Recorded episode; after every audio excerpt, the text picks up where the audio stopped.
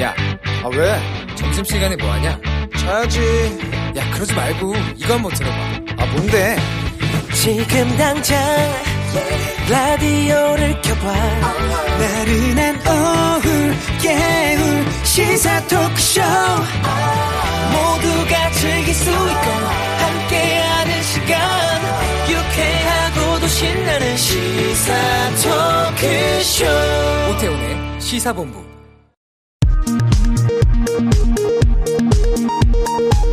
정보센터 뉴스입니다. 더불어민주당이 오늘 의원총회를 열어 부동산 투기가 마련한 부동산 정책 조정안을 논의했으나 사안별로 의견이 엇갈려 진통을 겪고 있습니다. 재산세 문제는 완화로 의견이 모아졌지만 종합부동산세 완화를 두고는 경론이 벌어진 것으로 알려졌습니다. 국민의힘 6.11 전당대회가 보름 앞으로 다가온 가운데 본경선 여론조사에 역선택 방지 문항 적용 여부에다 당원 투표의 청년 호남 비중 문제까지 논란이 되면서 잡음이 커지고 있습니다. 이에 일부 초선 소장파 의원들이 긴급 의원총회 소집을 요구하고 나섰습니다. 정의당은 더불어민주당 송영길 대표의 최저임금 급격 인상 부작용 발언과 관련해 민주당이 반성해야 할 것은 내로남불과 기득권이며 정부 실패를 최저임금과 공공임대주택 탓으로 돌릴 요량이면 민주당은 서민의 삶을 완, 완벽히 배반한 당이 될 거라고 비판했습니다. 1분기 가계 신용잔액이 1,765조 원으로 역대 최대를 기록한 가운데 이주열 한국은행 총재는 가계부채 증가세가 더 지속되면 부작용이 상당히 크고 다시 조정하려면 더 큰 대가를 지불해야 한다면서 가계부채 증가세를 억제할 필요가 있다고 밝혔습니다. 권칠승 중소벤처기업부 장관은 소상공인의 피해 지원을 위해 정부 내에서 추가 지원 방안을 논의 중이라고 오늘 밝혔습니다. 중기부는 이와 관련 예산 당국에 소상공인 추가 재난지원금 마련을 제안한 상태입니다. 오늘 오전 경북 성주에 있는 주한미군 사드 기지에 공사 자재 및 장병 생활물자 반입이 재개됐습니다. 이달 들어 다섯 번째입니다. 주민과 사드 반대단체 회원들은 오늘 오후 사드 기지 정문 앞에서 항의 집회를 이어갈 계획입니다.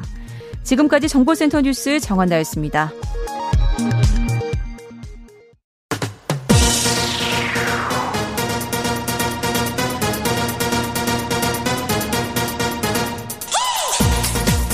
박정호의 본부 뉴스. 네, KBS 라디오 오태훈의 시사본부 2부 첫 순서 이 시각 주요 뉴스들 정리해드립니다. 본부 뉴스 오마이뉴스의 박정호 기자와 함께합니다.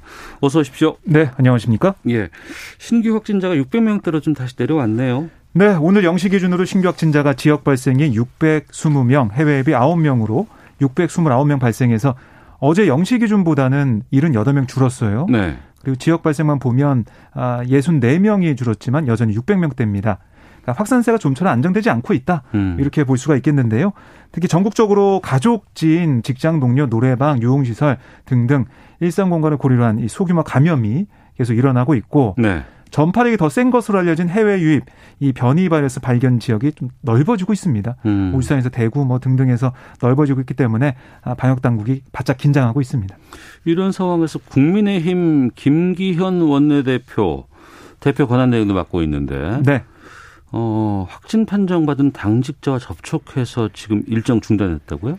네, 김 대표 대행은 지난 24일과 25일 네. 당 회의에서 이 확진 판정을 받은 해당 당직자와 접촉을 했는데요. 음. 두 사람 모두 마스크를 착용한 상태였던 것으로 알려지고 있습니다. 네. 아, 그래서 김 대표 대행은 오늘 비상대책위원회 회의를 비롯한 모든 일정을 취소하고 코로나 검사를 받았고요. 어. 아, 이러면 오늘 중 검사 결과를 통보받을 예정인데 네. 청와대에서 좀 이 상황을 좀 주시하고 있어요. 어제 그 그렇습니다. 오찬 간담회가 있었잖아요. 네, 네. 문재인 대통령 옆자리가 김기현 어. 대표 권한대행 자리였거든요. 예. 물론 문 대통령은 백신을 다 맞은 상태이긴 하지만 음. 상황을 좀 주시하고 있습니다. 네. 백신에 대한 중요성 계속해서 네. 지금 말씀드릴 수밖에 없는 상황인데 보니까 그 여행을 함께 갔던 가족들이 다 이후에 코로나에 확진이 됐는데 네. 70대 한 분만 백신 접종을 마쳤는데 여기는 음성 받았다고요. 그렇습니다.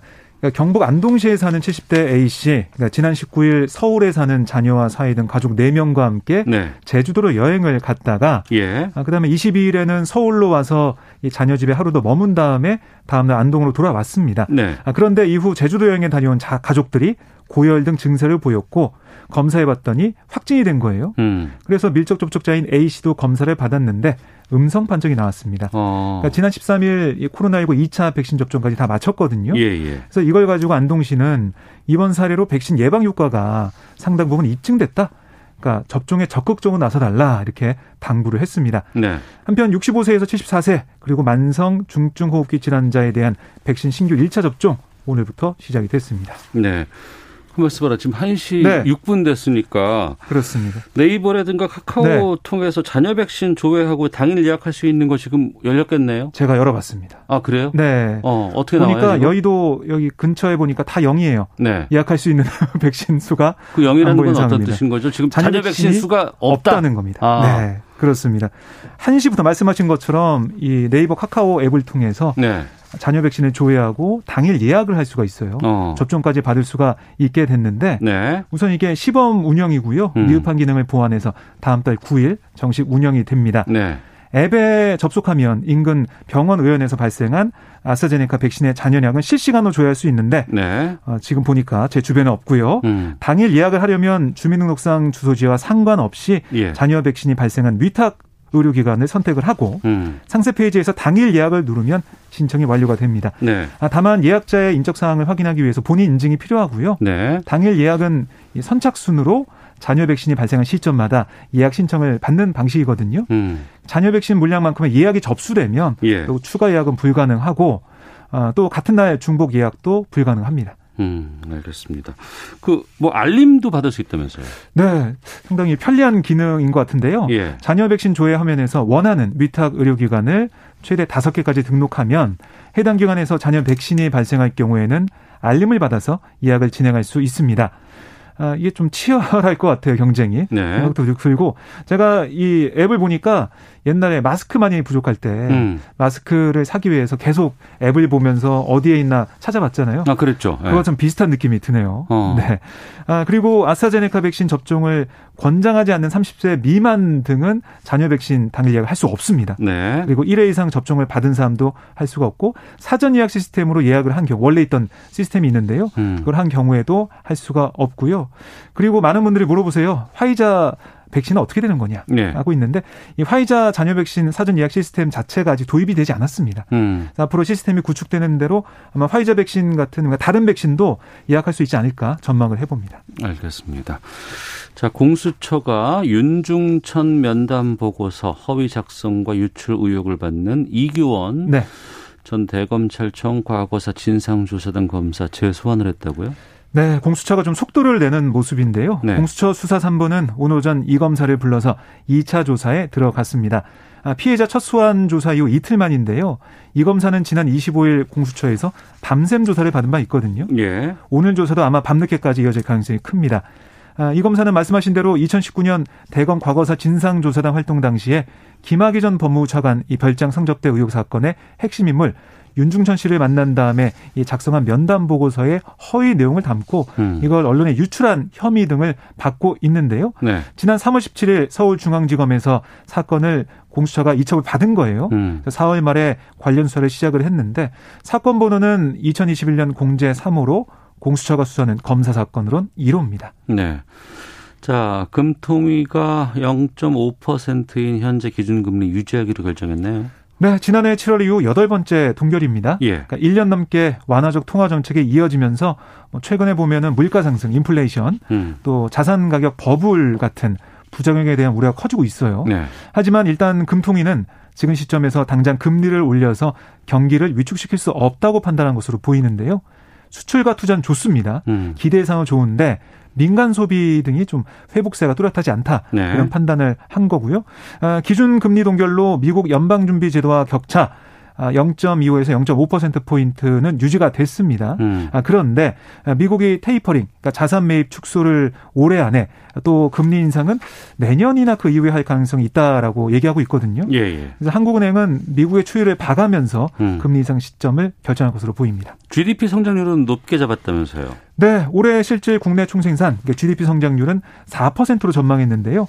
지난 2월 25일 전망치 3%보다 1% 포인트나 높여 잡은 겁니다. 네. 그러니까 예상 밖의 수출 호조와 아, 지난 3월 말 국회에서 통과된 추가 경정 예산 같은 재정 효과 등을 반영했다 음. 이렇게 볼 수가 있겠고요.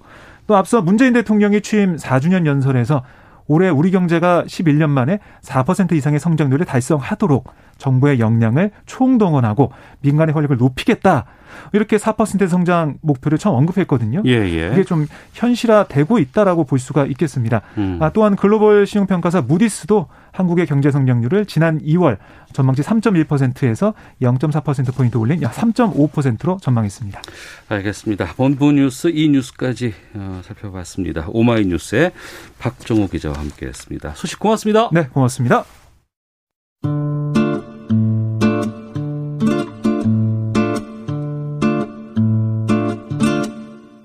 오태훈의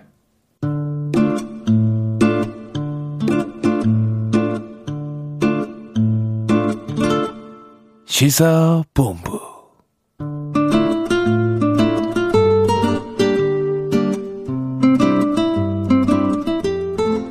네, 1시 11분 지나고 있습니다. 오태훈의 시사본부 어, 청취자 여러분들의 참여 기다리고 있습니다. 샵 9730으로 의견 보내주시면 되고요. 짧은 문자 50원, 긴 문자는 100원. 어플리케이션 콩은 무료로 이용하실 수 있습니다. 팟캐스트와 콩, KBS 홈페이지를 통해서 시사본부 다시 들으실 수 있고 유튜브를 통해서도 만나실 수 있습니다. 유튜브 검색창에 일라디오 또 시사본부 이렇게 검색해 보시면 영상으로도 확인하실 수 있습니다. 오늘 목요일입니다. 촌철 살인의 명쾌한 한마디부터 속 터지는 막말까지 한 주간의 말말말로 정치권 이슈를 정리하는 각설하고 시작하겠습니다.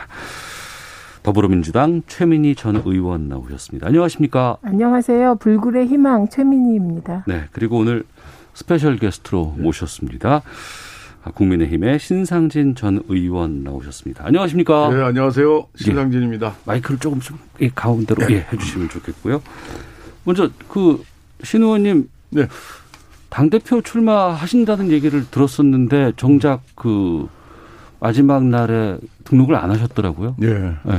뭐 후보가 되면은 이제 어, 뭐 토론회도 후보들끼리 하고 예, 예. 뭔가 저의 어떤 정치 철학이나 당 운영에 대한 기본 음. 생각이나 이런 것들을 후보끼리 좀 치열한 토론을 통해서 저의 생각을 나타내 볼 수 있는 네네. 그런 기회가 좀 있을 줄 알았더니 뭐 출마 선언 이후에 선관위에서 결정이 어. 그러니까 그냥 여론조사 위주로 후보 토론 없이 후보 간 토론 없이 예, 저, 예, 예. 이, 저, 이제 1차 경선에서 예, 예. 어, 그리고 보니까 또 세대 간 또, 아, 이, 그렇죠. 네. 또, 뭐 그런, 뭐 분위기로 이제 흘러가고 그래서, 네. 아, 제가, 이거 뭐, 여론조사로 하면 제가 불리하다. 그래서 솔직히. 그래서 제가, 어, 접고 네. 어, 백의종군을 하기로 했습니다. 아 네. 그러셨군요. 두 분께서는 그 국회에서도 종종 뵈셨었나요? 어떠신가요? 의원님이 19대 때 제가 19대 때 처음 3년을 낙선해서 쉬고 있다가 네. 나중에 19대 마지막 1년을 남겨놓고 보궐선거로 아. 들어가서 예, 예. 예. 아마 저하고 잘 못했던 것 같아요. 예. 언론에서 많이 잘 뵀죠. 알아요. 의원님 옛날에 의학 분야 때부터 아, 그렇죠. 아, 그렇죠. 예. 제가 잘 의사시니까. 네. 예. 알겠습니다. 오늘 좀 아, 치열하고도 또 멋있는 토론 부탁드리도록 하겠습니다. 문재인 대통령이 청와대로 여야 5당 대표를 초청해서 어제 오찬 간담회를 가졌는데요. 관련된 인서트 듣고 두 분과 말씀 나누도록 하겠습니다. 문재인 대통령이 오늘 여야 5당 대표를 청와대로 초청해 미국 방문 성과를 공유했습니다. 한미 동맹이 끊임없이 발전하고 있다는 사실을 재확인할 수 있었던 뜻깊은 기회였습니다. 그 원천 기술을 가지고 있지 못하면 어, 굉장히 뒤처질 가능성들이 많아서 여야 대표들부터 먼저 선언적으로 어, 이 백신 주사를 뭐 노쇼 하는 건 맞을 수 있다 그러더라고요. 국민 눈높이에 맞지 않는 인물을 반복적으로 추천해온 인사라인에 대해서 이제는 교체하시는 것이 옳다고 저희들은 생각합니다. 8일로 예정된 어, 한미연합훈련 취소나 연기 의지를 실어서 조금 아쉬웠다고 할 수 있는 부분이 미국이 전시작전권 전환 문제에 대해서 뭔가 구체적인 예, 얘기를 하지 않았다라는 점을 좀 말씀드리고 싶고요. 문 대통령은 여야정 협의체를 다시 가동해 석 달마다 정례화하자고 제안했습니다. 예, 어, 방미 성과를 여야 5당 대표들에게 설명하고 또 국회가 함께 좀 협력해달라 이런 주문 같은 것들이 이제 나왔었는데 먼저 어제 오차는 어떻게 보셨는지부터 좀 여쭤보죠. 최민 의원님. 일단 지금 인서트 나온 걸 봐도 네. 각자 하고 싶은 얘기를 쭉 하시잖아요. 예, 예. 그럼에도 불구하고 자주 만나야 된다. 자주 만나야 네, 된다. 저는 그렇게 생각합니다. 그리고 어, 어 조금 더 서로 네. 예의를 갖추면서 할 말을 다 하는 그런 회담이 되길 기대하고요. 예. 이제 처음에 보면 어, 김기현 대표의 경우 하고 싶은 말이 많으셨을 것 같아요. 전달하고 아. 싶은 것이. 예. 그런데 이게 대통령과의 만남이 정례적으로 있지 않고 어. 이게 만날 때마다 막 협상하다 결렬되고 이러다 보니 예, 예. 한번 만났을 때 많은 얘기를 확 하고 싶어지잖아요. 어. 그러니까 그 형식을 바꾸면 네. 어 지금은 조금 뭐 자부 불협화음도 있고 언론에서도 음. 그런 걸 부각하지만 네. 이게 정례화되면 음. 저는 저절로 해결될 거라고 생각합니다. 왜냐하면 매번 만날 때마다 말을 쏟아내게 되지 않거든요. 네. 그러면 이제 의제가 그 시기에 집중될 거라고 생각해서 음. 설사 불협화음이 있고 서로 다소 불편한 점이 있어도 만나는 것이 중요하다고 생각합니다. 네. 신상진 의원께서 또 이제 어, 의사 출신이시고 하니까 또 어제 같은 경우에는 야당 쪽에서 백신 관련한 얘기들이 참 많이 나왔거든요. 어떻게 들으셨어요? 글쎄 어제 뭐 어, 1년 3개월 만에 네. 어, 대통령께서 이제 뭐 야당 이제 대표들과 오찬을 가졌다는 것 그 자체로서 이제 의미가 있습니다. 근데. 아, 문제는 그 이제 비빔밥 오찬인데 음. 이게 어떻게 뭐 옆에 따른 국물이 맹탕이었는지 맹탕이 저 이지 않았느냐 예, 예. 모처럼 가진 여야 어. 이 아, 야당 여야 대표 오당 네. 대표 초청인데 네. 그렇다면 대통령으로서도 뭔가 좀 답변 좀 이렇게 야당의 요구를 미리 음, 아실 거 아닙니까? 수 예, 있는. 검토하고 어. 예. 거기서 뭐 한두 가지라도 어. 어 최소한 뭔가 이렇게 어, 요청하고 또 대신 어 판문점 선언 뭐 그 공동 성명 낸 것에 대해서 국회에 이제 어 요청을 협조 요청을 했지 않습니까? 네. 그럼 요청하는 게 있으면 또 자기도 또 받아들이는 것도 있어야 되고 음. 해서 그래야 이제 그것이 의미 있는 자리가 되고 또 실속이 있고 또 앞으로의 미래에 어, 문재인 대통령의 남은 임기 동안만이라도 네. 국가 발전을 위한 협치의 어떤 좀 이게 틀을 좀 놔줘서 음. 국민들께서 좀 아, 그나마 이제 답답한 상황에서 그래도 뭔가 여야가 힘을 합쳐서 국난 극복에 좀 노력하는 모습이 보이는구나. 네. 이런 이런 메시지를 던져줬어야 되는데 어. 서로 뭐 마이웨이 뭐 대통령은 자기 어, 뭐 요구하시고 예. 또, 또 야당들은 야당대로 탈원전 등등등 부동산 음. 정책 등등 요구했는데 대통령의 답변은 뭐 이렇게 특별한 게 없었죠. 검토하겠다 내지는 파악해 보겠다. 어. 뭐 이런 수준에 그쳐서 예, 예. 우선 아쉬운데 또 대통령께서 아마 뒷부분에 석 달 만에 한 번씩 우리 또 봅시다. 음. 근데 석 달이면 사실 지금 뭐 어, 대선 뭐 이제 그렇죠. 뭐 후보들 예. 뽑고 하면 8월밖에 거의 없을 텐데. 예, 예. 뭐 그보다는 한 달에 한 번씩 보고 좀 더더 얘기합시다. 어. 그것도 야당 제1야당 100, 100석이 넘는 또 국민의힘 어, 쪽에다가는 어, 우리 저 좀 더 단둘이도 한번 봅시다. 어. 이렇게 왜 그 광화문에 대통령이 광화문 나와서 소통하겠다고 취임 때 말씀하신 네. 그런 거에 정말 자세를 조금이라도 갖고 계시다면 음. 야당과의 좀 더 진정성을 가진 그런 어, 만남을 왜 좀 더 앞으로 해기를 바라는데 기대하기가 좀 난망한 것 같습니다 현재. 어. 네.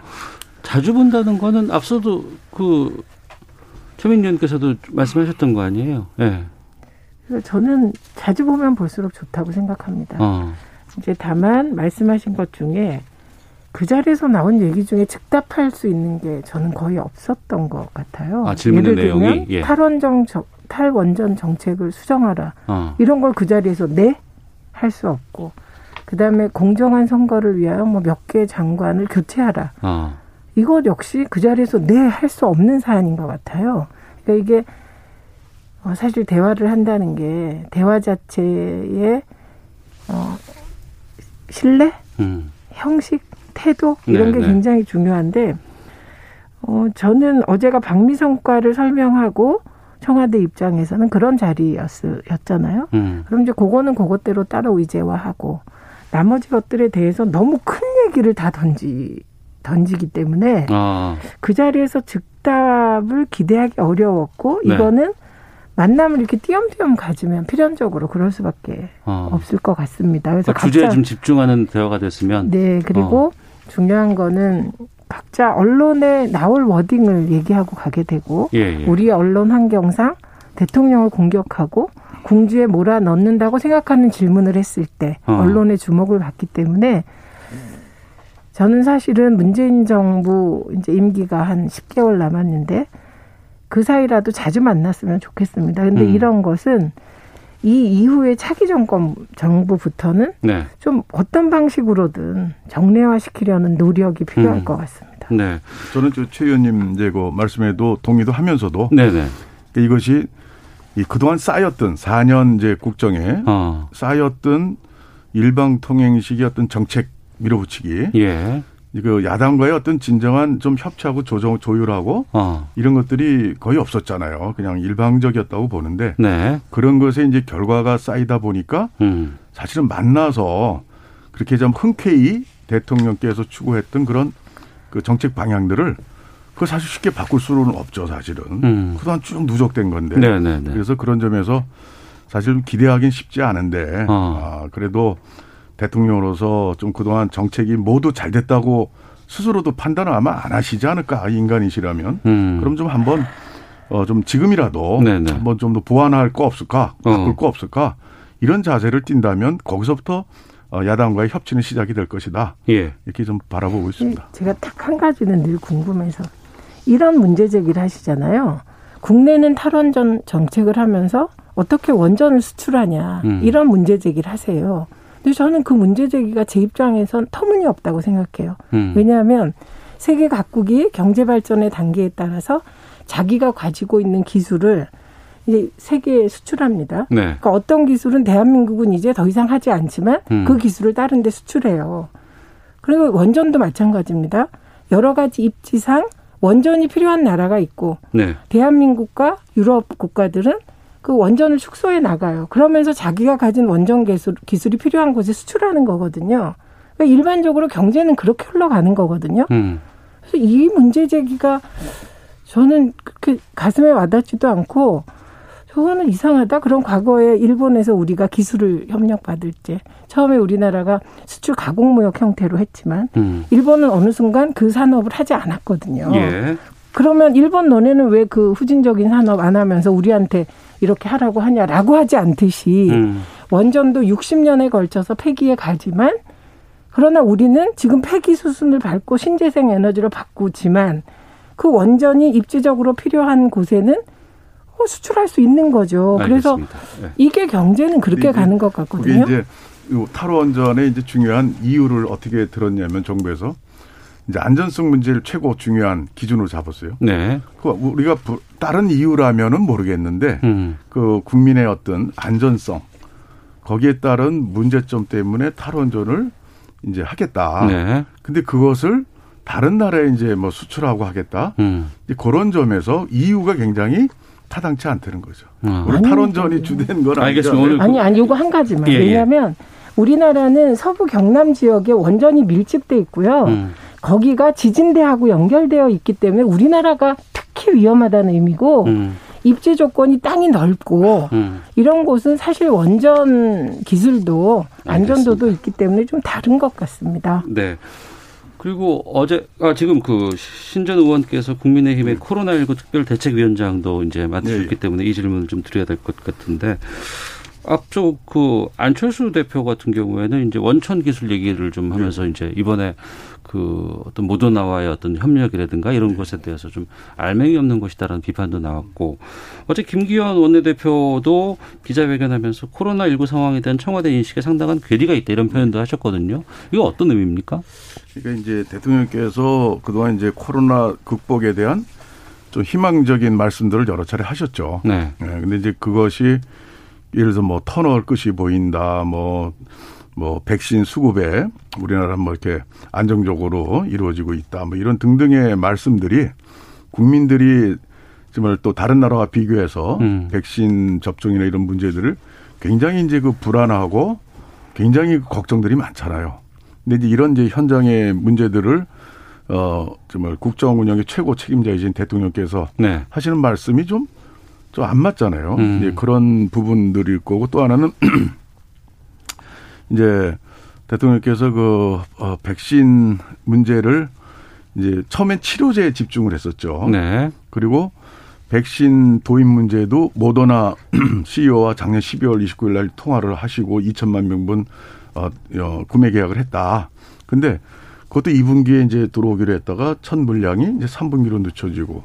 근데 그 과정에 이제 백신 그 뭐 요번에 이제 백신 허브를 만들겠다. 네. 근데 백신 허브 리더십, 아, 백신 그 파트너십이라는 게 결국에 원천 기술을 갖지 않은 상태에서 넘겨주지 않는 상태에서 모더나에서 이제 그 병에 주입하는 그런 그 기술. 음. 우리는 그 충분히 그 이상을 갖고 있는데도 네네. 네. 결국은 고마워할 부분이 아니죠. 어. 어 그리고 좀 알맹이가 좀 없다. 네. 그것을 사실 우리가 성과라서 내놓고 자랑하기에는 음. 사실 그 제약사끼리 추진을 또 해왔던 문제인데 네네. 네. 그거 가지고 크게 우리가 거기에 대해서 큰 비중을 둘 문제는 아니고 음. 우리가 시간은 없지만 또 몇 년 걸리더라도 백신 원천 기술 확보에 대한 국가의 지원이 있어야 되겠고 네. 지금 당장 급한 건 백신을 빨리 가져오는 거죠. 음. 그 몇 가지 팩트 체크 좀 하겠습니다. 우선 첫째는 저는 터널 끝이 보인다든가 11월에 집단 면역을 달성하려고 노력하고 있다는 게 왜 문제인지 모르겠어요. 그럼 끝까지 터널이 안 보일 거다? 우리는 영원히 코로나19의 굴레에 갇혀 있을 거다? 정부가 그런 메시지는 할 수 없는 거거든요. 그 다음에 중요한 건 지금 대통령께서 거짓말을 하고 있다고 말씀하시는 건지 뭐가 현실과 안 맞는 건지를 좀 여쭙고 싶기도 한데 우선은 대한민국은 국민 1인당 2.7배 정도의 백신을 확보한 거 사실이고요. 그게 거짓이라면 그 국회에서 왜 거짓말했냐고 따지셔야 하지만 그런 건 또 못 봤거든요. 구체적인 사실. 그다음에 또 하나는 모더나 2천만 명 분이 3분기에 들어온다고 했는데 이건 모더나 측에서 어 이미 2021년 1월 1일에 4천만 명분을 5월경에 공급한다고 얘기를 했고요. 그리고 이건 정은경 본부장이 지난주에 4천만 명분이 6월 초에 들어온다. 음. 이렇게 얘기를 했는데 그게 만약에 의원님 말대로 2천만 명분이 3분기라면 3분기는 9월이거든요. 음. 그럼 정은경 본부장이 거짓말한 거거든요. 그래서 이거는 좀 국회에서 사실 파악을 해보시고 저는 정은경 본부장 말을 믿습니다. 어, 들어온다고 했는데 그것도 질병관리청장이 거짓말을 하겠습니까? 그래서 이런 저는 좀 팩트를 다시 확인하시면 어떨까. 지금 말씀하시는 내용은 되게 거짓말이라고 예. 제가 한 건 아니고 그 예. 거짓말을 일부러 의도적으로 했다는 뜻은 아니고 음. 그러니까 그 확실치 않은 거 가지고 음. 이제 국민들한테 이게 뭔가 잘 될 거라는 그런 희망적인 얘기를 국가 기관에서 네네. 너무 좀 경솔하게 쉽게 이렇게 어. 해서 국민들이 거기에 대한 기대나 이런 것들이 자꾸 무너지는 것들이 그동안 여러 차례 있었다는 것에 대해서 좀 지적을 한 겁니다. 알겠습니다. 의원님, 예. 저 구체적으로 말씀드리면 제가 의원님이 너무 확정적으로 3분기라고 말씀하시니 제가 갖고 있는 지식과 달라서 제가 찾아봤어요, 지금.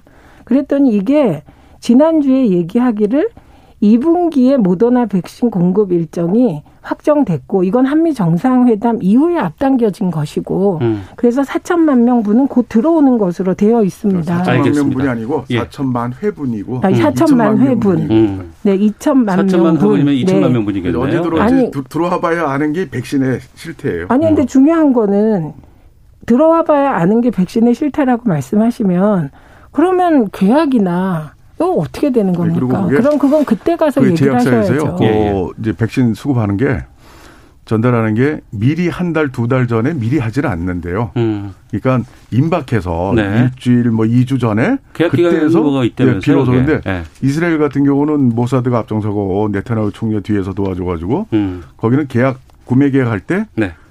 도입 날짜까지를 명시했다고 알겠습니다. 거기 그러더라고 보건부 예, 예. 장관이 중앙일보에도 그게 났었죠. 아니요 예. 그런데 그거를 국민한테 밝히지 않죠. 우리 국회는 그 계약서를 거의 공개하라는 수준이잖아요. 그 계약서를 공개하는 순간 대한민국은 무엇도 계약할 수 없는 나라가 될것 그러니까 같습니다. 계약 자체가 좀, 좀 이렇게 불공평하게 알겠습니다. 예, 각설하고 오늘 최민희 의원님 또 국민의힘 신상진 전 의원님과 함께 말씀 나누고 있는데요. 기상청하고 교통정보 확인하고 돌아와서 어제 있었던 김호수 검찰총장 후보자 인사청문회 관련해서 두 분과 계속 말씀 나누도록 하겠습니다. 날씨와 미세먼지 정보 강혜종 씨입니다. 네, 먼저 날씨입니다. 강수의 영향으로 오늘도 대기는 청정하겠습니다. 내일도 원활한 대기 확산으로 대기 상태가 보통 수준을 유지할 것으로 예상됩니다. 서울은 지금 비가 멎었습니다. 8.5mm의 비가 내렸고요. 오늘 이렇게 흐린 가운데 대부분 지역에 비가 내리다가 오후에 그치는 곳이 많겠습니다. 내일 또다시 비가 시작되겠습니다. 내일 아침부터 오후 사이에 내릴 텐데요. 경기 동부 등 중부 대부분 지방은 밤까지 이어지는 곳이 많겠습니다. 전남과 경남은 내일 5에서 10mm, 서울 등 그 밖의 지역은 10에서 40mm 정도의 비가 예상됩니다. 현재 상층에 찬 공기가 들어왔기 때문에 대기가 불안정해지고 있습니다. 비 내릴 때 천둥 번개, 돌풍 동반되는 곳이 있겠고요. 중부와 경북, 전북으로는 우박이 떨어질 가능성이 있습니다. 안전사고에도 유의하셔야겠습니다. 또 오늘 낮 동안 내륙을 중심으로 바람이 상당히 강하겠고요. 내일은 서해안과 동해안을 중심으로 바람이 매우 강하니까 참고하시기 바랍니다.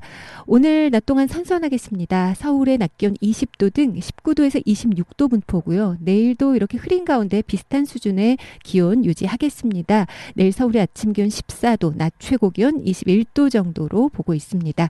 지금 서울의 기온은 16.5도입니다. 날씨였고요. 다음은 이 시각 교통 상황 알아보겠습니다. KBS 교통정보센터의 공인혜 씨입니다.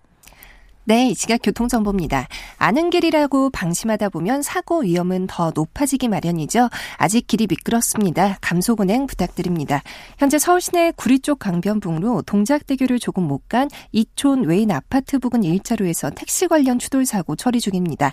뒤로 서강대교부터 20분 정체 감안하셔야겠고요. 서부간선도로 성산대교 쪽 고척교부터도 속도 뚝 떨어지고 이전 서해안고속도로 서울 방면도 금천 부근의 정체 구간 구간 자체는 짧지만 도로가 꽉 막혀 있어서 통과 무척 힘든 상황입니다. 영동선 강릉 쪽 사고와 돌발 상황은 모두 정리됐지만요. 현재 동군포 일대 2km 구간 짧은 정체 남아 있고요. 경부고속도로 서울 쪽 기흥에서 수원, 양재에서 반포까지 반대 부산 쪽도 한남에서 서초 사이와 신갈 분기점부터 수원까지 3km 구간 상습 정체 구간 중심으로 밀리고 있습니다. KBS 교통정보센터였습니다.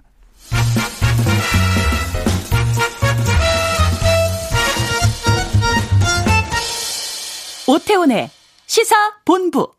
네, 각서라고 돌아왔습니다. 더불어민주당 최민희 전 의원, 국민의힘 신상진 전 의원과 함께하고 있습니다. 어제 김호수 검찰총장 후보자 인사청문회가 있었습니다. 마치질 못하고 파행됐다고 지금 하는데 관련돼 있어 듣겠습니다. 변호사가 돼가지고 변호하고 다시 검찰총장에서 이 사건을 수사 지휘한다?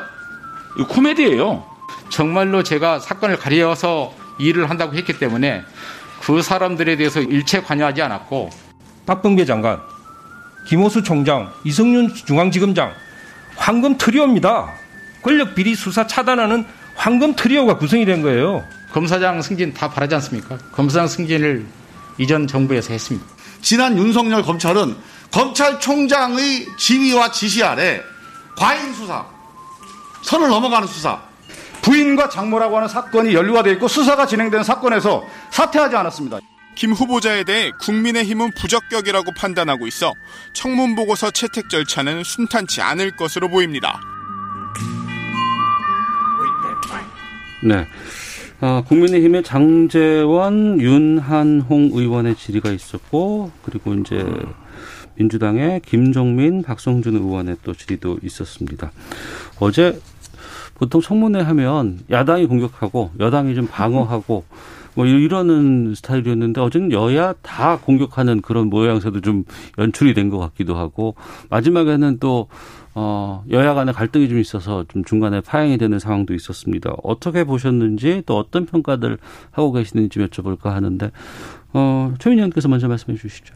저는 그 김호수 내정자가 예. 좀 표리부동한 것 같아요. 아, 보기, 예, 후보자가 거, 겉으로 예. 보기에는 예. 되게 좀 순하고 어. 좀 샤이할 것 같아서 예. 좀 말을 이렇게 되게 답변을 회피하고 그럴 것 같은데 회피할 어. 것딱 회피하고 답할 건 답하고 예. 예를 들면 고검의 수사 부분에 대해서는 아주 단호한 입장을 내더라고요. 어. 고검에서도 수사할 수 있어야 된다. 네. 몇 가지에 대해서. 음. 그래서 좀, 좀 표리부동하다. 그래서 음. 전반적으로 보면 여야 의원들이 다 공격했고요. 네.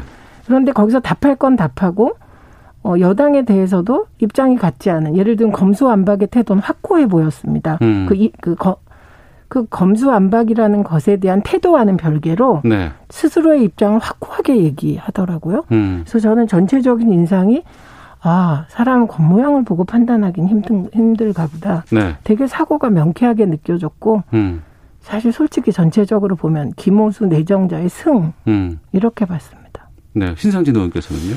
저는 뭐 다른 장관직 어, 인사청문회보다도 검찰총장 후보자의 인사청문회 굉장히 중요하다고 보거든요. 예. 그리고 검찰총장의 제일 덕목은 이 공정성, 음. 공정하게 살아왔느냐 그 사람의 삶이. 네. 또그 직업을 가졌을 때 검사의 쭉 그동안에 활동해서 공정하게 해왔느냐. 예. 이제 그런 게 굉장히 이제 중요한 거라고 보는데 음. 뭐 도덕성 또 뭐 준법성 다 들어가겠죠. 근데 어제 청문회 보면서 상당히 좀 야, 어떻게 좀 저렇게 준비가 좀 안 된 사람 아닌가. 어. 작년에 차관을 그만두고 바로 4개월 어, 만인가요? 또 뭐 저 변호사 뭐 해서 또 라임 옵티머스 또 그 수임을 해가지고 음. 또뭐 자기는 이제 뭐 피의자들에 대해서 뭐 변호를 안 했다고 하는데 네. 다섯 건을 이제 사건 수임을 하면서 이제 또 뭐 우리은행 3,500억 펀드 음. 판매한 또 우리은행 또 변호를 했단 말이에요. 네. 그러니까 이런 일련의 과정들을 보면 자기 관리를 참 못하는 사람이었구나. 어. 그리고 다른 직위도 아니고 검찰총장이라면 네. 어, 좀 상당히 부적격한 그런 어, 것이 드러났던 청문회가 아닌가 음. 이렇게 저는 결론적으로 생각을 합니다. 네. 우선 라임 옵티머스 관련해서 피의자들을 변론하지 않았다고 말한 적 없습니다. 음. 뭐라고 얘기했냐면 라임 옵티머스 사기 피의자들.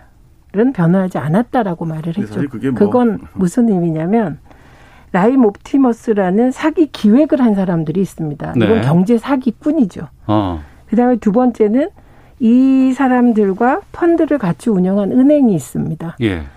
그다음에 세 번째는 로비 대상이 돼서 정치권이나 수사기관에서 도와준 사람들이 있겠죠. 어. 대개 요 세 개 부류거든요, 지금. 그런데 그 가장 문제가 되는 사람은 주범은 예. 라임 옵티머스 사기 기획을 한 자들이죠. 예. 어, 그 부분은 하지 않았다라고 말했어요. 어. 그러면 은행이나 다른 로비 대상자들을 변호하는 건 맞냐? 어. 그건 제 기준에서는 안 맞습니다. 예. 그런데 일반적인 변호사 업계의 관행은 어. 이 사람이 직접 돌아다니면서 수임을 한 게 아니라 법무법인에서 수임하면 나눠받는 거잖아요. 음. 그래서 이걸 어느 정도까지 책임을 물어야 될지는 이건 고민거리고 저는 이 문제가 여야 할 것 없이 박근혜 이명박 박근혜 정부에서도 계속 정관 예우가 아니 전 특혜라고 생각합니다. 네. 그때마다 정관 특혜 폐지 얘기가 음. 나오고 심지어 이번에 검찰개혁 과정에서 정관 특혜 폐지법 얘기가 나왔는데 민주당이 왜 그걸 통과 안 시키는지 음. 그 법이 통과되면 예를 들면 법무부 차관을 했으면 적어도 3년까지는 네. 이런 일 못한다라고 정해져 있다면 어. 이게 개인적인 판단이나 도덕에 맡겨지지 않을 텐데 네. 왜 대한민국 국회는 음. 필요한 법을 통과시키지 않고 인사청문회 때마다 음. 이런 얘기가 나오게 합니까? 그건 안대희 대법관도 마찬가지고 황교안 총리 그 대통령 권한대행도 똑같은 일이 있었거든요. 네네. 네. 청문회 때. 어. 정관 특혜 폐지법으로 기준을 세워야 될 일인 것 같습니다. 어, 이런 법안은 어떻게 뭐이 법안도 사실 빨리 됐어야 되고요. 또 음. 이해 충돌 방지법 최근에 통과됐지만 네네네. 네, 네. 그런 것도 제가 재작년에 이제 황교안 대표 체제에서 혁신위원장 할 때 그것도 제가 혁신하러 내놨는데 어. 그게 또 통과 안 되더라고요. 예, 그래서 예. 저도 뭐 국민의힘을 뭐 무조건 변호할 생각 전혀 없고요. 어. 잘못된 거를 정말 국회에서 솔선수범해서 의원들이 처리해야 되는데 네. 안 하고 있는 게 되게 저도 국회에 있었으면서도 음. 안타깝게 생각하는데 이번에 김호수 그분은 하여튼 8개월 동안 하여튼 2억이 넘는 네네. 네. 그런 또 수입료 저이 이제 그 근무죠 돈도 받고 음. 또 정관 예우 또또 어? 또 옵티머스 라임 사건 아까 말씀했지만 그 5천 명이 넘는 국민의 엄청난 피해인데 네. 그게 꼭꼭 뭐 기획한 사람만 변호 안 했다고 그래서 음. 안 한 경우 더군다나 차관으로 물러난 지 몇 달 만에 또 그런 거 수임하는 것 자체가 네. 그것이 어떤 이유 불문하고 음. 국민의 법 감정이나 상식에 맞지 않은 고위공직자의 태도였다. 네. 이런 것에 대해서 굉장히 잘못한 건 인정을 했으면 좋겠는데 음. 어제 보니까 저는 우리나라 공직자들이 좀 이렇게 정정당당하게 나 잘못했다. 네. 죄송합니다. 이렇게 좀 확실히 매듭을 짓고서 국민의 판단에 음. 맡기고 자기가 거취를 정해 나가는 그런 게 아니고 어떻게 보면 그 자리를 그저 그냥 지키려고 하고 매달리는 네. 그런 비겁한 모습들 음. 그런 것들이 국민이 정치를 불신하고 그런 거에 하나의 큰 요인이 되는 것 같습니다. 알겠습니다. 안타깝습니다. 자, 그 여기까지 좀 다뤄보고요. 마지막 하나만 좀 의견 듣고 마치도록 하겠습니다. 국민이 보는 민주당과 국민의힘의 이미지는 어떤가? 여기에 대해서 민주당이 보고서를 공개를 했습니다. 그 뭐냐면 민주당 하면 떠오르는 이미지, 국민의힘 하면 떠오르는 이미지에 대한 조사인데 민주당의 이미지는 독단적이며 말만 잘하고 겉과 속이 다른 무능한 4, 50대의 남성. 이런 조사 결과가 나왔습니다. 국민의힘은 돈과 권력을 중시하며 엘리트 주의를 가진 50대 후반의 그리고 70대의 꼰대 남성. 먼저 민주당 이미지에 대해서 최민희 의원님은 어떻게 보세요? 저는 민주당이 어, 독단적이며 말만 잘하고 겉과 속이 다른 무능한 4, 50대 남성. 네. 저도 그런 이미지 갖고 있는 것 같은데요. 어. 어, 그리고 사실 민주당 하면 제일 먼저 떠오르는 게 저는 파란색이고요. 예. 그다음에 문재인 대통령, 음. 이해찬 대표가 떠오릅니다. 네. 아마 이번 여론조사에서도 그게 가장 많이 나왔고 음. 국민의힘도 빨간색, 그다음에 오세훈 시장 뭐 네. 이런 이미지도 있었거든요. 어. 네, 그렇기 때문에 이건 이제 이런 조사 결과를 발표할 때 언론이 콕 찍어서 선정적으로 네. 이렇게 다가갈 수 있는 내용을 찍죠. 어. 그리고 그게 어쩌면 대중적 핵심일 수도 있겠고. 음. 근데 저는 민주당의 일처리 방식에 대해서 문제 제기를 합니다. 네. 이 이미지는 한 번 각인되면 영원히 가요. 음. 그리고 상대당의 이미지까지 한 건 저는 지나쳤다고 생각합니다. 네. 이 상대당에 대해서는 이것뿐만 아니라 어. 정말 듣기 싫은 얘기들도 있거든요. 예. 그리고 지금은 이 경청 투어를 하면 또 쓴소리가 쏟아질 텐데 어. 또 욕을 먹겠다. 음. 그거는 좀 조용히 하셔야 되고 지금 여당이 할 일은 부동산 대책 정확하게 결론 내서 발표하고 책임지는 거. 네.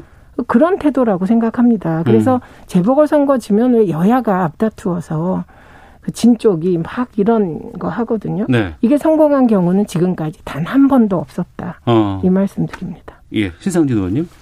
예, 사실 뭐 민주당 이미지, 국민의힘 이미지 음. 이게 다 있는데 저는 뭐 객긴 독긴 아닌가. 국민들 보시기에 네네네. 네, 네. 기성 정치 양당 어. 이 국회의원들도 정치 행태들에 대해서 네.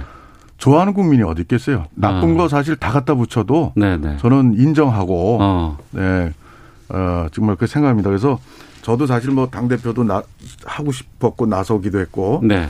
또 제가 이제 이게 또 당에서 음. 줄도 안 서고 개파도 안 하고 네. 그리고 또 저는 뭐 장관 자리 집권 우리 당에서 했을 때도 뭐 자리 하나 달라고 누구한테 부탁한 적도 없고 음. 그러면서 제 이제 어려운 지역 중원구 우리 성남에 과제가 많죠 서민들 동네고 예. 했는데 아, 그런 것들에 충실하다 보니까 어디 자리 하나 제대로 못하고 음. 4선 때인데도 이, 이름 하나 제대로 이준석 영선보다도 못 날리고 그래서 제가 좀 그런데 예, 저는 예. 정치인이지만 어. 이 정치에 대해서 여야를 떠나서 사실은 예. 대단히 불신을 해요, 사실. 아. 사실은 제가 이준석 이상의 좀 참신한 혁명을 해야 되는데 정치 네네. 혁명을 해야 되는데 어. 제 실력이 좀 부족해서 아직 못 하고 있는데 아, 좀 지켜봐 네. 주세요. 아니, 의원님 쿨하세요. 아까 여론조사 한 분리해서 안 나간다. 그, 그 솔직한 태도부터 네. 저는 시작된다고 생각합니다. 네, 좀. 알겠습니다. 여기까지 하겠습니다. 자, 지금까지 각설하고 최민희, 신상진 두 분과 함께 말씀 나눠봤습니다. 두 분 오늘 말씀 고맙습니다. 고맙습니다. 네, 감사합니다.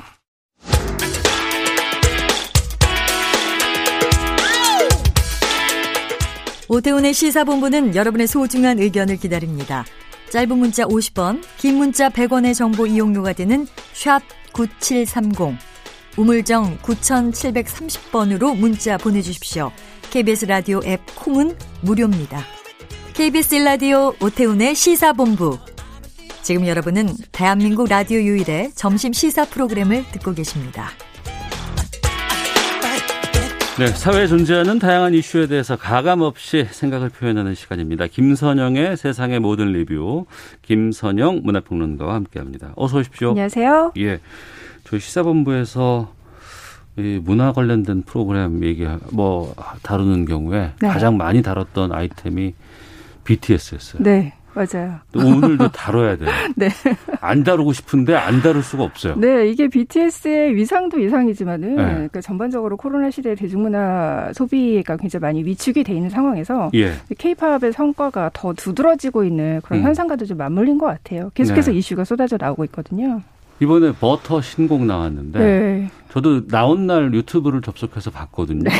근데 처음에 들어갔을 때와 다 보고 나왔을 때 조회수가 엄청나게 차이가 아, 그렇죠.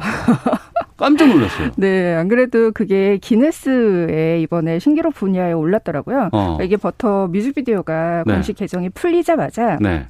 이게 유튜브 프리미어 조회수라는 게 있어요. 네. 그러니까 공개 당시에 이제 최대 동시 접속자 수를 계산을 음. 하는 건데 네. 여기서 890만 명이 동시에 접속을 해서 어, 이 분야의 기네스 기록을 지금 세웠다고. 그러니까 동시에 890만 명이 390만 그 영상 명. 390만, 예, 예, 390만 명이 함께 보고 있다는 네, 거죠. 네. 아 모두 다 본 조회수가 300만 명도 많은 건데 네, 엄청난 그렇죠. 건데 풀리자마자 어. 그 뭐 어마어마한 거죠. 지금 뭐 네. 1억 뷰도 넘었다면서요. 1억 뷰 그러니까 24시간 만에 1억 8 1억 820만을 어. 돌파를 해서요. 네. 기존의 이 기록을 사실은 다이너마이트가 가지고 있었거든요. 아, BTS의 다이너마이트가? 네, 24시간 내 이제 최다 그 예. 뮤직비디오 조회수 기록을 가지고 있었는데 음. 이걸 이번에 버터가 다시 갱신을 한 거죠. 네, 네. 어마어마한 기록들이 지금 쏟아지고 있습니다. 라디오 방송도 평정했다고요? 네, 지금 라디오 방송에서도 지금 버터가 기존의 다이너마이트가 이제 풀렸던 그 매체보다 훨씬 더 많은 그 음. 그 영향력이 높은 라디오 매체에서 이 버터를 공개를 하면서 네. 이번에 확실히 이제 빌보드에서도 음. 다시 한번 1위 진입을 노릴 수 있다 이런 기록 분석들이 나오고 있어요. 네. 그리고 빌보드 뮤직 어워드에서 사관왕 네. 또 올랐습니다. 그렇습니다. 이거는 이제 지난 24일 개최가 어. 됐는데요. 어, BTS가 원래 이제 빌보드에서 이제 계속 후보로 이름을 올리고 2017년부터는 계속해서 이제 수상자로서도 호명이 되기 시작했는데 네. 올해는 이제 최다 수상을 했어요. 자체 최다 수상. 음. 그러니까 Top Social Artist 부분을 이제 5년 연속으로 수상을 했고요. 네. 또 Top Duo 부분, 또 Top Song 음. Sales Artist 부분, 또 Top Selling Song. Top Selling Song 같은 경우에는 이제 가장 많이 팔린 음. 노래로 BTS가 처음으로 이번에 수상을 해서요. 그야말로 전 세계적인 영향력을 다시 한번 확인시켜줬습니다. 네. 이 빌보드 뮤직 어워드에서는 네. 다른 우리나라 그룹들도 수상했다고요? 네, 이게 톱 소셜 아티스트 분야가 이제 BTS가 그동안 이제 가장 강세를 보였던 분야잖아요. 음. 네. 이거 같은 경우에는 이제 그 아티스트들의 온라인 영향력을 측정을 음. 하는 건데요. 이 분야에 올해 이제 BTS뿐만이 아니라 BTS가 이제 수상을 했고 블랙핑크, 세븐틴 네. 이런 케이팝 그룹들이 이제 후보에 올랐고 어. 그러니까 사실 후보가 이제 원래 다섯 명의 아티, 다섯 팀의 아티스트들이 음. 이제 올랐는데 네네. 여기에서 이제 뭐 블랙핑크, 세븐틴, BTS가 국내 케이팝 아이돌이고요. 음. 여기서 또 후보로 올랐던 필리핀 보이그룹 SB19이라는 그룹이 있는데요. 필리핀 그룹이 있어요? 네. 어. 근데 이 보이그룹 같은 경우 케이팝 네. 저희 국내 기획사가 케이팝 어. 아이돌 트레이닝 시스템으로 예. 직접 현지에서 현지인들을 뽑아서 육성한 아, 그 이 필리핀 그룹은 제작자가 한국 사람인 거군요. 그리고 케이팝 예. 아이돌 아이돌의 트레이닝 시스템을 그대로 어. 이제 반영을 했기 때문에 케이팝 그룹이에요, 사실. 음. 네, 그래서 이 분들도 이번에 처음으로 후보에 음. 올라서 그야말로 이제 케이팝의 위상을 다시 네. 한번 보여준 거죠. 네. 이 BTS나 이 케이팝 네. 그뭐 글로벌 문화 현상까지 얘기가 나오고 있고 네네. 그리고 뭐 강력한 그 아미들뿐만 아니라 팬덤 영향력 이거 상당히 크다는 얘기 나왔었는데 그렇죠. 이번에도 좀 그런 힘을 확인할 수 있었다면서요? 네, 이제 과거에는 사실 이런 케이팝에 대해서 약간 폄하하는 시선이 음. 그러니까 팬덤 빨이다 음. 이런 약간 아 좋아하는 사람들만. 좋아하지 뭐 그렇죠. 뭐 우리는 모르겠어 뭐 이런 네, 거 있잖아요. 그러니까 네. 약간 되게 좀 부정적이고 케이팝의 네. 어떤 영향력을 해서 축소시키려는 그런 예. 시선들이 있었는데 이제는 이런 빌보드 같이 음. 유력 권위 있는 그런 개최 측에서도 직접 인정을 할 정도로 네. 하나의 거대한 문화 현상이 됐어요. 그래서 어. 이제는 케이팝 하면은 그 아티스트들의 콘텐츠뿐만이 아니라 네. 팬덤의 활동까지 포함해서 일종의 어떤 패키지로 봐야 된다. 이런 분석들도 있거든요. 활동까지 포함해서 본다는 건 어떤 뜻인가요? 그러니까 이런 그 각종 해외 글로벌 시상식들이 네. 팬덤을 네. 이제는 의식을 해서 아. 각종 투표 제도도 도입을 하고 예, 예, 어떤 예. 온라인 평가 시스템을 여러 가지 SNS 활동도 어. 도입을 하고 하고 이러한 분석 평가 시스템 자체가 도입된 것이 이런 케이팝 팬덤들의 굉장히 강력한 활동. 그러니까 이를테면 네. 지난번에 그래미는 안 줬잖아요. 그렇죠. 근데 이제 빌보드에서 어 BTS 괜찮은 상 줄게라고 네. 과거엔 그랬다면 네네. 빌보드가 아니야 이번에 우리가 BTS에게 상을 주면 BTS의 팬들 덕분에 우리가 더 많은 뭐 인기를 누릴 거야 이런 그렇죠. 것까지 간다는 거 아니에요? 그렇죠. 이제는 그런 팬덤의 영향력이 이제 어. 어떤 산업 전반에 영향을 네. 미치게 되는 현상, 약간 좀 주객이 전도된 현상, 어. 좀 반대가 되는 현상. 그러니까 기존에는 어떤 이런 권위 있는 매체나 미디어 네. 이런 쪽에서 어떤 문화 콘텐츠들을 직접 생산을 하고 권위를 음. 누렸다면은 네. 이제는 오히려 팬덤들이 어. 어떤 그 시장을 좀 자지우지하는 이런 상황까지 오게 된 거고 그런 대표적인 사례가 이제 케이팝이라고 볼 수가 있는 거죠. 네. 이런 것들이 뭐 네. 문화 콘텐츠 전반적으로 좀 퍼져간다면서요? 그렇습니다. 지금 이제 특히나 우리 한류 K 콘텐츠를 얘기를 할 때 이런 팬덤의 활 열정적인 어떤 소비 활동을 빼놓고 얘기를 할 수가 없는데 이런 K-팝뿐만이 아니라 뭐 K 드라마, 음. 뭐 K 웹툰, 네. 뭐 게임 음. 이런 식으로 전반적인 콘텐츠에 어, 어떤 한국 K 콘텐츠라는 어떤 그 브랜드에 대한 굉장히 강력한 팬덤이 형성이 되고 있거든요. 예, 예. 그렇기 때문에 이제는 어떤 팬덤들의 활동이 음. 이런 시장을 좌우한다라는 말이 생길 정도로 네. 사실은 이런 팬덤 활동이 그 코로나 시대에 그런 디지털 플랫폼을 기반으로 더 영향력이 급속하게 확산이 되고 있거든요. 음. 그래서 과거에 우리가 좀 팬덤을 좀 비하하던 그런 시선과는 네. 완전히 좀 시대적인 흐름이 바뀐 거죠. 그러니까 과거에 네. 노래 하나가 히트를 치면 7, 80년대. 네. 그러면 그 가수를 주연으로 하는 영화들이 막 쏟아져 나온 적이 그렇죠. 있었어요. 네. 그건 이제 급조하는 거야. 인기에 편승하기 위해서. 그렇죠, 그렇죠. 네. 근데 지금은 그게 아니고 네. 이 팬덤을 통해서 어떤 네. 새로운 콘텐츠를 만드는 것이 하나의 문화적으로 좀 자리를 잡고 네. 이것에 대한 어떤 완성도도 좀 높아지고 있다 이런 의미네요. 그렇습니다. 그 스타의 개념도 많이 바뀌었죠. 어. 예전에는 이제 기획사에서 스타를 미리 만들어서 대중에게 선보였다면 네. 요즘 같은 경우 스타들을 대중이 직접 만들잖아요. 음. 오디션 스타들이 아 그렇죠, 그렇죠. 그렇죠. 네, 네. 그런 대표적인 케이스고 어. 그 이제는 직접 대중들이 스타를 육성하고 음. 뭐 국민 프로듀서라는 호칭도 나올 만큼. 않고 네. 직접 스타를 키우는 그런 시스템이기 때문에 음. 과거에 더 이상 이제 그냥 어, 팬덤들의 도움을 받아서 우리가 상품을 좀 팔아보자 이런 입장이 아니라 네. 팬덤들이 이런 산업에 끼치는 영향력을 이제는 무시할 수 없는 시대가 된 거죠. 음. BTS와 나영석 PD가 합작한 예능 프로그램이 나온다고요? 네, 아 예능 프로그램이 벌써 나왔죠, 사실. 나왔어요? 네, 어. 그러니까 이러한 것들도 기존의 이런 어떤 팬덤의 힘을 음. 빌린 그런 대표적인 케이스라고 할 수가 있는데 네. 나영석 PD가 이제 MC를 맡은 그 출장 15야라는 웹 예능 프로그램이 있어요. 음. 그러니까 이게 이제 달려라 방탄이라는 자체 BTS의 예능과 콜라보레이션을 해서 네. 이제 예능 프로그램을 발표를 했는데요. 그거 같은 경우에도 이제 기존에 음. 나영석 사단도 나영석의 예능도 어떤 예능에 대한 강력한 팬덤이 좀 형성이 돼 있는 경우고 네. BTS도 굉장히 좀 강력한 팬덤이 있었잖아요. 음. 두 팬, 대표적인 팬덤 집단이 만나서 이제 좀 강력한 시너지를 일으켜가지고요. 어, 이게 BTS의 그런 자체 그 컨텐츠 플랫폼뿐만이 아니라 음. 공개되는 유튜브에서도 엄청난 기록, 조회수를 기록을 하면서 세계 팬덤들도 좀 많이 시청을 하고 있는 네, 그런 현상을 좀 나왔어요. 예능 프로그램이 확실히 바뀌긴 바뀌었어요. 지금 네. 말씀하신 것도 이런 것도 웹 예능이라고 하신 거 아니에요? 그러면 네네. 인터넷에서 이게 오픈이 되는 영화인가? 그렇죠. 예능 프로그램인 거 아니에요? 네. 그러니까 예능 프로그램 하면 항상 방송국에서만 만들었다고 생각했었는데 그 시장도 바뀐 거네요. 그러니까 이제는 방송국이 오히려 어. 그런 디지털 플랫폼의 영향을 받는 시대가 된 거죠. 예, 예. 사실은 지금 이제 뭐 유튜브 같은 데서 영향력을 그좀 끼치고 있는 그런 어. 인플루언서들도 대부분 어떤 팬덤에 기반한 예, 이제 예. 첫, 초반에는 자신들이 이제 자체 콘텐츠를 생산을 하기 시작했지만 음. 거기에 열정적인 구독자들이 호응을 보내면서 그거 자체가 어떤 하나의 팬덤과 같이 성장하는 콘텐츠가 된 거잖아요. 네네. 네. 그런 것들이 사실은 기존의 방송국에서는 어.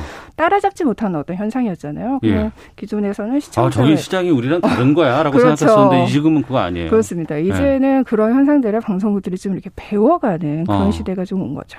어. 아, KBS 큰일 났어요. 뭐, 챙겨야 될 게 너무 많고, 좀 네. 많이 바뀌어야 되겠다 생각이 들기도 그렇습니다. 합니다만. 네. 새로운 문화의 흐름 같은 것, 이런 변화들이 좀 분명히 존재를 하고 있고, 네. 그걸 오히려 그 팬들이 상당히 발 빠르게 좀 그거에 적응하고 또 네. 그것을 새로운 문화의 중심으로 이제 확산을 시키고 있기 때문에, 네. 아, 이거 저 같은 사람들이 이거 배워야 돼요. 아, 좀 이렇게 시대의 흐름을 따라잡기가 저희들도 네. 좀 되게 좀 버거운 아, 그런 네, 그런 상황이 된 것 같아요. 네, 네. 김선영 문화평론가 함께했습니다. 고맙습니다. 감사합니다. 시사본부 내일 뵙겠습니다. 안녕히 계십시오.